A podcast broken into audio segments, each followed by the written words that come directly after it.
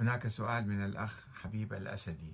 يقول ما هو التشيع الأصيل وما هو التشيع الدخيل؟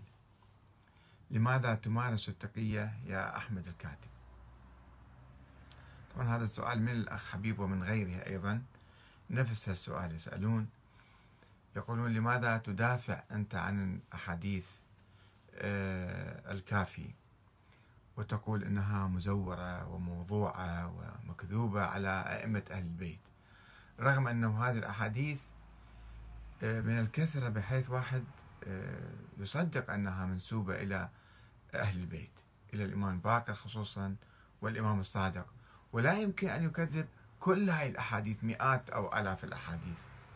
يعني حديث حديثين ثلاثة ممكن نقول أحاديث مكتوبه ولكن كيف يمكن هذه الأحاديث التي تؤول القرآن وتدعو إلى أهل البيت وتقول أن العلم لديهم وكثير من علماء الشيعة يصححونها. السيد كمال الحيدري مثلا في كتابه علم الإمام وآخرون كثيرون يصححون هذه الأحاديث آه، ولا يعني يكذبونها. فلماذا أنت تحاول يعني آه، تبرئة أهل البيت وتنزيههم من هذه الأحاديث. أه خل أقرأ رسالة الأخ حبيب الأسدي ثم أقول لكم رأيي. أه السلام عليكم أستاذ أحمد الكاتب. ما هو الحل؟ هل يمكن الاكتفاء بالقول أن هذا كذب أو الادعاء أنه مدسوس؟ وهو أمر بات واضحا أنه ليس أكثر من وسيلة للتملص والهروب من الإحراج وصاحبه أعلم به من خصبه. يعني أنت تعرف الأحاديث صحيحة بس جاي تدعي تقول إنها أحاديث مكذوبة. ولو كان الموضوع يتعلق بمسألة أو مسألتين أو حتى مئة أو مئتين أو كان الاعتراض على خط مسطور في كتاب مغمور أو منشور لهان الخطب. أما وأن المسائل التي تخالف الكتاب والصواب وتناقض المنقول والمعقول وتنبو عن الذوق السليم والسلوك الرفيع تعد بالمئات بل بالآلاف ومثبتة في المصادر الموثقة والمراجع المعتمدة والكتب الكثيرة المنتشرة المطبوعة الممنوعة منها والمشروعة وكذلك المخطوطة والمتداولة قديما وحديثا وتباع في المكاتب وتدرس في المدارس وتعلن على الملأ وعامة الناس دون نكير من كبير أو صغير. فهو الأمر الجلل الذي لا تنفع معه محاولات التكذيب ولا يعالج بالترقيع. لا بد من إجراء عملية جراحية كبرى حاطة بين قوسين أكد عليه يعني. لا بد من إجراء عملية جراحية كبرى إذن. أن الحقيقة هي مرة وأن الحال قد أمسى لا ينفع في علاجه الترفق والإيماء أو الإيغال بحذر وحياء. إنه ورم ورم كبير ولا بد لعلاجه من مبضع الجراح. إنه الركام الهائل وإن إن الركام هائل وإن التركة لثقيلة. ولا بد من تصفية الحساب كله ومراجعة الدفاتر كلها. والرجوع من جديد إلى أول الطريق من أجل أن نميز بين التشيع الأصيل والتشيع الدخيل. في الحقيقة عندما أنا نشرت هذا الكتاب التشيع السياسي والتشيع الديني وقلت أن التشيع الأساسي هو التشيع السياسي. التشيع الأساسي هو التشيع السياسي. يعني الولاء لأهل البيت حب أهل البيت اتباعهم اللي كان معروف في القرن الأول الهجري. فاتصل بي أحد الأخوان من المغرب بعد أن اطلع على الكتاب وقال إن أنك يعني في هذا الكتاب تنفي التشيع الديني. تقول هذه الروايات الواردة عن الإمام باكر خصوصا والإمام الصادق حول التشيع الديني أنا أقول هاي كلها روايات مكذوبة ومو معقولة ومو صحيحة. فالأخ قال لي أنت تحاول يعني مثل ما الأخ حبيب الأسدي الآن يقول تحاول أن تركع الموضوع ولا تتكلم بصراحة وتمارس التقية. يعني آه، كأنه يريد أن يقول لي أنت تنتقد الإمام الباقر ولكن لا تصرح بذلك. بينما أنا في هذا الكتاب نزهت في فصلين في هذا الكتاب. تنزيه الإمام الباقر والإمام الصادق عن القول بنظرية الإمامة. وذلك من خلال أحاديث موجودة في الكافي ومصححة والإمامان يقولون لا نحن لسنا أئمة ولا توجد وصية علينا ولا نص ولا محزنون عفوا.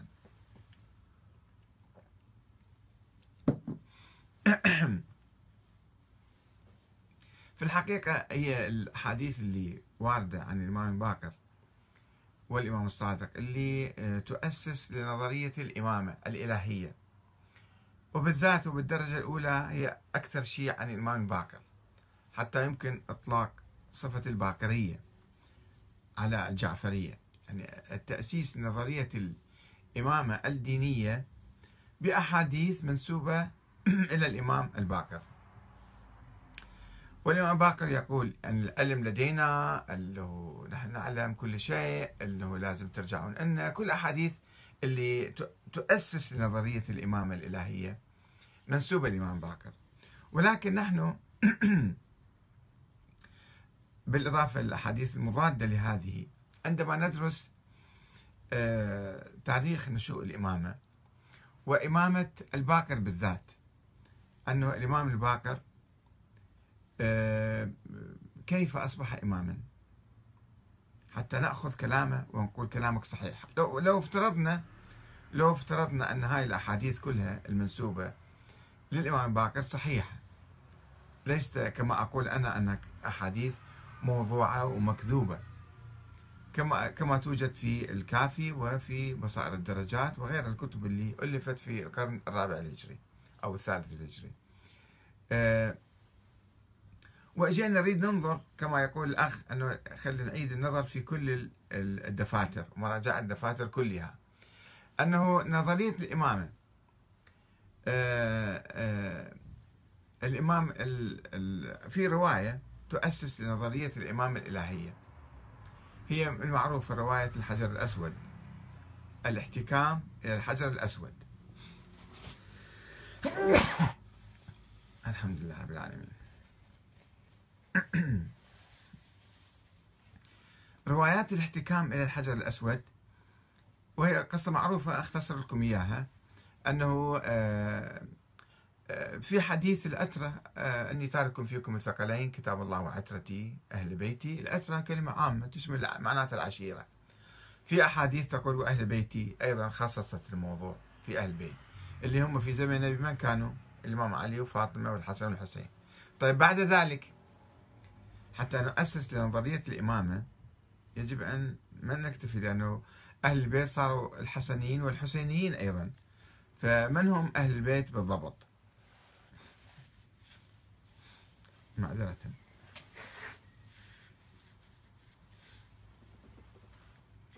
فهنا آه، يأتي الكلام عن تسلسل الأئمة الحسينيين يعني أبناء الحسين وحصر الإمامة في أبناء الحسين من المعروف أن نظرية الإمامية أو الاثنى عشرية هي تحصر حالها في أبناء الحسين ليس في أبناء الحسن وتخرج أبناء الحسن من آه، الإمامة الإلهية. ثم تتفرع إلى فروع إسماعيلية وواقفية وفطحية واثنى عشرية وكذا. فالإمامة الإلهية هي في سلالة الحسين. طيب نسأل آه يعني أئمة الأوائل أنه نسأل الإمام زين العابدين. هل هناك نص عليك من الإمام الحسين؟ هل هناك وصية لك من الإمام الحسين حتى أنت تصبح إمام؟ وحتى تنقل الإمامة إلى محمد الباقر وجعفر الصادق وموسى الكاظم والسلسلة المعروفة؟ هذا السؤال مطروح في القرن الثاني الهجري عند تأسيس نظرية الإمامة الإلهية سواء كان المتكلمين والغلاة أسسوها أو الإمام باكر أسسها. خلينا نفترض الآن الإمام باكر مجرد افتراض يعني. طيب نسأل زين العابدين هل أنت لديك نص؟ يقول لا. هل عليك آه، وصية؟ يقول لا. حسب ما يروي الكليني والصفار في كتابهما في, في الكافي وبصائر الدرجات. رواية يرويها عن الإمام محمد الباقر. اللي هو تقريبا نهض أو في في زمنه قامت هاي النظرية. بعدنا ما متأكدين. نبحث فرضيات فقط. آه، أنه آه، الإمام الباقر يقول أن محمد بن الحنفية اللي أصبح إمام الشيعة بعد الإمام الحسين قال لعلي بن الحسين تعال يا ابن أخي واتبعني. أنا أصبحت إمام وأنت أنا عمك يعني. فقال له زين العابدين أن الإمامة ليست هكذا الإمامة بالنص من الله تعالى. قال له طيب هكذا تقول الرواية المروية عن الإمام محمد الباكر. أنه أنت سأل محمد بن حنفية ابن أخيه علي بن الحسين أن أنت لا يوجد عليك نص ولا وصية ولا محزنون فكيف أنت إمام من الله؟ فقال له صحيح ما, ما لا يوجد عليه ذلك. ولكن لنذهب ونحتكم إلى الحجر الأسود حتى يحكم بيننا. فذهب إلى الحجر وسلم عليه ولم يسلم على محمد بن حنفية وتكلم بلسان عربي فصيح مع علي بن حسين. هذه الرواية هي أساس نظرية الإمام الإلهية. عيفوا من حديث الغدير اتركوكم من آه، الأحاديث الأخرى والآيات المؤولة وكل الأشياء. لأن تنقطع السلسلة. إذا اكتفينا بذيك الأحاديث فيمكن أبناء الحسن أيضا يدعون بالإمامة. فلماذا نجعلها في أبناء الحسين؟ هنا آه، آه، يتم التركيز على هذه النقطة. أن الحجر الأسود تكلم مع علي بن الحسين وسلم عليه بالإمامة. طيب هاي الرواية مروية عن محمد الباكر وكان في تلك الأيام يعني عمره حوالي خمس سنوات ست سنوات عشر سنوات. آه، عندما تصدى محمد بن حنفية لإمامة الشيعة وقاد الشيعة الكيسانية سموهم الشيعة الكيسانية في النصف الثاني من القرن الأول الهجري. طيب الرواية ما فيها أي شاهد ما فيها أي دليل ما فيها أي آخر راوي إلها وهي المفروض جرت في الكعبة أمام الحجر الأسود ولا أحد من المسلمين روى هذه الرواية وإعجازها في معجزة كبيرة أن الحجر الأسود ينطق بلسان عربي فصيح. لا من جماعة زين العابدين ولا من جماعة محمد بن حنفية. ولا أحد يرويها أصلا. فقط هذه الرواية. الرواية تروى عن الإمام محمد الباقر. طيب الآن وعلى ضوئها يؤسس الإمام محمد الباقر الإمامة الإلهية له. يقول الإمامة ثبتت لأبي ثم أجت إلي. ثم أعطاها لابنه الصادق. مثلا هذه فرضية كما تقول الفرضية. إحنا كباحثين علميين محايدين بعد لا شيعة ولا سنة. من نجي نشوف قصة مثل هذه القصة. نشوف واحد يدعي نفسه منصب عظيم جدا منصب الإمامة الإلهية. طيب نسأله أنه أنت ما هو دليلك؟ يقول هذه القصة جرت. نقول ما هو الدليل على حدوث هذه المعجزة؟ من شهدها؟ أنت قاعد تجر النار إلى قرصك كما يقولون في القضاء. الذي يدعي شيء ويجر النار إلى قرصه شهادته غير مقبولة كلامه ادعاء يصير. ادعاء يحتاج إلى دليل. طيب ما هو دليلك على أن أنت صرت إمام من الله؟ وتعينت بعد أبيك مثلا. لا يوجد. إمامة زين العابدين لم تثبت بهذه القصة. لأن تاريخيا الإمام زين العابدين كان منعزل. وكان يرفض التصدي للإمامة والقيادة. والقيادة وما كان اصدى إلى محمد بن حنفية ثم ابنه أبو هاشم عبد الله. آه، فكيف ننقل الإمامة من الكيسانية إلى الفاطمية إلى آه، الحسينيين؟ ما عندنا أي دليل. فإذا هذه الروايات المنسوبة إلى الإمام محمد الباكر أنهم ورثة الأنبياء عندهم علم النبيين علم الأولين والآخرين. وكذا وكذا وكذا كل الروايات الموجودة بالكافي. هنا نبحث ونسأل أنه إما أن هاي الروايات كلها مكذوبة آلاف كما آه، يقال والبعض يستغرب يقول مو معقولة كل هاي الروايات تكون مكذوب بالآلاف إلى محمد الباقر. لماذا لم تكذب هكذا روايات على الإمام علي مثلا أو الإمام آه، الجواد؟ ما عندنا هكذا روايات. رواية روايتين قد نقول هذه رواية صحيحة أو خاطئة. أو نقول أن الإمام الباقر هو لا فعلا هاي الروايات صحيحة. يعني نسبتها إلى الإمام محمد الباقر. وهو الإمام كان مؤسس نظرية الإمامة الإلهية. لو افترضنا هاي الفرضية الفرضية ولا أنا أتبناها. أنا كلها كذب هاي أحاديث وأنا ما أقدر أطمئن ولا أقدر أقسم بالله تعالى أنه هاي الأحاديث صحيحة. طيب بعد 1300 سنة 1400 سنة وين نتمكن نحكم على يجوز ناس آه، مندسين وضعوا أحاديث على الإمام الباقر. معقولة؟ ممكن الشيء هذا. مو بعيد يعني ونسبوا الأحاديث. آه، طيب. فإذا كان لا الإمام الباقر هو قالها. أيضا ما تشكل لنا دين جديد. ما تشكل لنا مذهب جديد. لأن المذهب الأول المذهب السياسي التشيع السياسي العلوي الحسيني. ما في الروايات ذن كلهن ولا يعرفهن. فنحن آه، نحب علي بن أبي طالب نواليه نحب الحسين. آه، نسير على خطه الثوري. هذا كله معقول وصحيح وشيء يعني طبيعي. بينما نجي نقول لا الإمامة بالنص والتعيين وكذا. وبعدين لما نجي بالتاريخ نشوف ما ما تركب النظرية أيضا. فلذلك التاريخ أيضا ينقض هذه النظرية. ونحن لسنا مكلفين من الله تعالى بأن نقبل هذه الروايات والأحاديث. حتى لو ثبتت نسبتها إلى الإمام الباكر أو الصادق. نحن مكلفين كمسلمين نأخذ القرآن الكريم ونأخذ السنة النبوية ونأخذ آه، تطبيق الإسلام السليم على يد الإمام علي والإمام الحسين وأئمة آخرين مثلا. أما أنه هالروايات كلها ما تشكل لنا يعني حجة شرعية حتى نأخذ بها. طبعا كثير من العلماء الشيعة حتى الآن يتداولوها ويؤمنون بها ويوقفون عندها وحتى روايات تحريف القرآن مثلا. البعض ينسبها الإمام باكر موجودة في الكافي هي.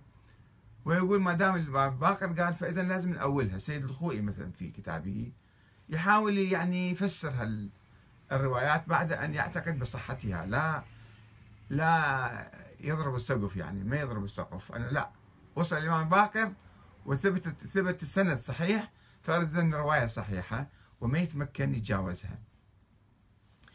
فأحنا فعلا بحاجة إلى تصفية التراث لأنه ثبت هاي النظرية كلها نظرية الإمامة الإلهية آه، نظرية مثالية خيالية وهمية ما يمكن تستمر ولم تستمر. يعني هي آه، واجهت عقبات منذ نشوئها. لأن الإمام الإمام باقر نفسه ما تمكن يأخذ وصية من علي بن الحسين. كان عنده عشر إخوان. وزين العابدين ما أوصى بالإمامة إلى محمد الباقر. يقولون عنده صفة كتب أخذ صفة الكتب مالته هذا فقط. ماكو عنده أكثر من هذا. طيب محمد الباقر كيف أعطى الإمامة للصادق؟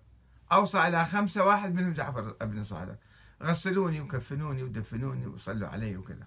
ما فيها شيء بالإمامة ولا بالنبوة ولا بال يعني آه، بالوصية عفوا. والإمام الصادق نفسه أوصى إلى إسماعيل وإسماعيل مات في حياته وصارت لبكة يعني وخربطة. وبالتالي كثير من الشيعة انفضوا عنه قالوا هذا مو صحيح. تبين أنه هاي الدعوة أن الإمامة من الله. شلون الله يوصي إمام بعد الصادق ثم يموت في حياته؟ إسماعيل. فإذا هذا الحكي كله مو صحيح فبطلوا. البترية خصوصا يسموهم. وبعد ذلك أوصى إلى قال منو ما بعدك؟ راحوا إلى عبد الله الأفطح. عبد الله الأفطح مات راحوا إلى موسى بن جعفر. موسى بن جعفر لم يتبنى الإمامة ولم يتصدى ولم يدعيها ولم ي... الإمام رضا ما كان عليه دليل. الإمام رضا يموت جواد ابنة ثلاث سنوات عمره الهادي عمره ثلاث سنوات. الحسن العسكري آه الإمام الهادي يوصل إلى سيد محمد سيد محمد يموت. فصارت لخبطة خلال مئة سنة من شو هاي النظرية. حتى منتصف القرن الثالث الهجري. كلها عقبات. عفوا. عقبات وتحديات آه، لم تسلم منها وانتهت وصلت إلى طريق المسدود وانتهت هذه النظرية وبادت وانقرضت وهي ما موجودة الآن. موجودة فقط في الكتب. لذلك الشيعة الآن آه، راحوا إلى النظام الديمقراطي إلى ولاية الفقيه النظام الديمقراطي. هذا النظام المعمول والمعقول اللي يمكن واحد يطبقه. فإذا هذا التراث كله آه، ما يفيدنا بشيء. لا يقدم ولا يؤخر. ما في شيء يعني ما في نتيجة. تراث موجود بالكتب قبل بالقرن الثاني الهجري روايات رويت صحيحة أو خاطئة. ما يهمنا شيء. ما يمكن إحنا نستفيد منها شيء أو نطبقها في مجال من مجالات الحياة. أما كفقه فالفقه موجود عند كل العلماء.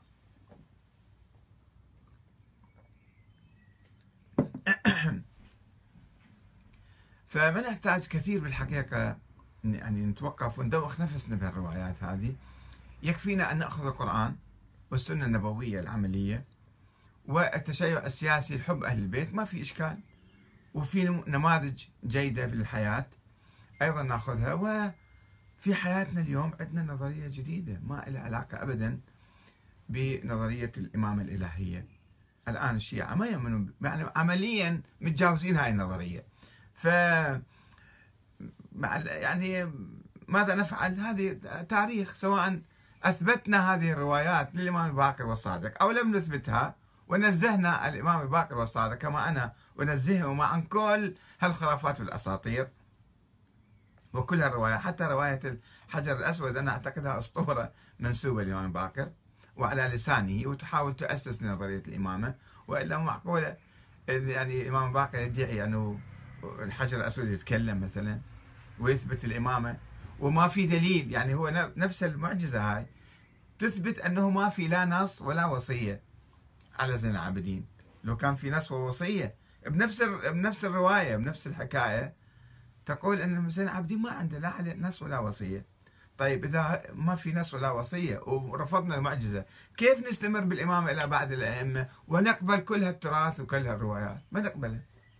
فأنا مو أمارس التقية بالحقيقة كما يتهمني البعض إنما أنا آخذ الروايات المعقولة اللي تطابق القرآن اللي هم نفس الباقر والصادق كانوا يقولون اعرضوا رواياتنا على القرآن.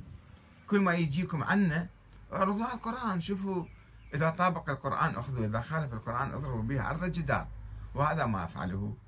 لا لست بحاجة إلى ممارسة التقية ولا إلى التكلف في الدفاع عن الإمام الباقر والصادق وهم أجل من ذلك. والسلام عليكم ورحمة الله وبركاته.